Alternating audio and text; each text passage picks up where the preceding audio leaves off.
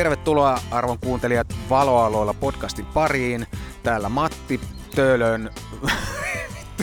Matti täällä Töölönlahden puistossa vai mikä tää on tää paikka? Joo, Peter on samassa paikassa. Kyllä tää on Töölönlahden puisto, Hesperian puisto. Tuosta näkyy erilaisia maisemia Helsingin keskustasta. Joo, tervetuloa munkin puolesta. Tänään meillä on poikkeuslähetys Valoaloilla podcastissa. Mehän ei oikeasti virallisesti edes tehdä podcastia nyt ainakaan kesän aikana, että me on siirrytty tuonne YouTuben puolelle, mutta tämä on tämmöinen jakso vaan kaikille teille, jotka ette vielä tiedä, että me ollaan YouTuben puolella videoiden muodossa, niin menkää sinne katsomaan ja kuuntelemaan. Uusin jakso on siellä jo nyt, mutta ja meillä on siellä mielenkiintoisia aiheita, eikö ookin Petter? Äärimmäisen mielenkiintoista. Käytiin muun muassa Herbritsin näyttelyä katsomassa, siitä vähän raporttia ja Matti kävi kovalevyjä ostelemassa ja mä ihmettelen drone-lentämistä. Että siinä on aihetta ensimmäiseen jaksoon riittävästi, mutta käykääpä tilaamassa siellä YouTuben puolella. Valoaalloilla haula löytyy tubesta ja me laitetaan tähän show notesihin sitten toi linkki myöskin siihen meidän kanavaan. Nyt kannattaa käydä tuon Matin kanava kanssa tilaamassa. Mikä se osoite olikaan? Se on YouTubesta löytyy Sulantoblog nimellä kun hakee, niin löytyy. Se on YouTube kautta C kautta Sulantoblog Vlog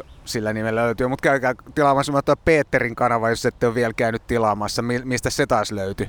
Ihan kun haette nimellä Peter Forsgård, haette ATKsta sieltä YouTubesta, niin kyllä se sieltä löytyy. Englannin kielellä mäkin teen, niin kuin tuo Mattikin, että katsotaan, jos semmoinen sisältö toimii. Mutta käykää sekin tilaamassa, niin saatte video joka päivä melkein. Näin on, että nähdään YouTuben puolella. Kiitos kun kuuntelitte ja palataan syksyllä ehkä näihin podcasteihin taas sitten. Kiitoksia munkin puolesta tästä ja pidetään pientä taukoa tältä puolelta ja palataan asiaan syksyllä, jos katsotaan missä kukin on silloin.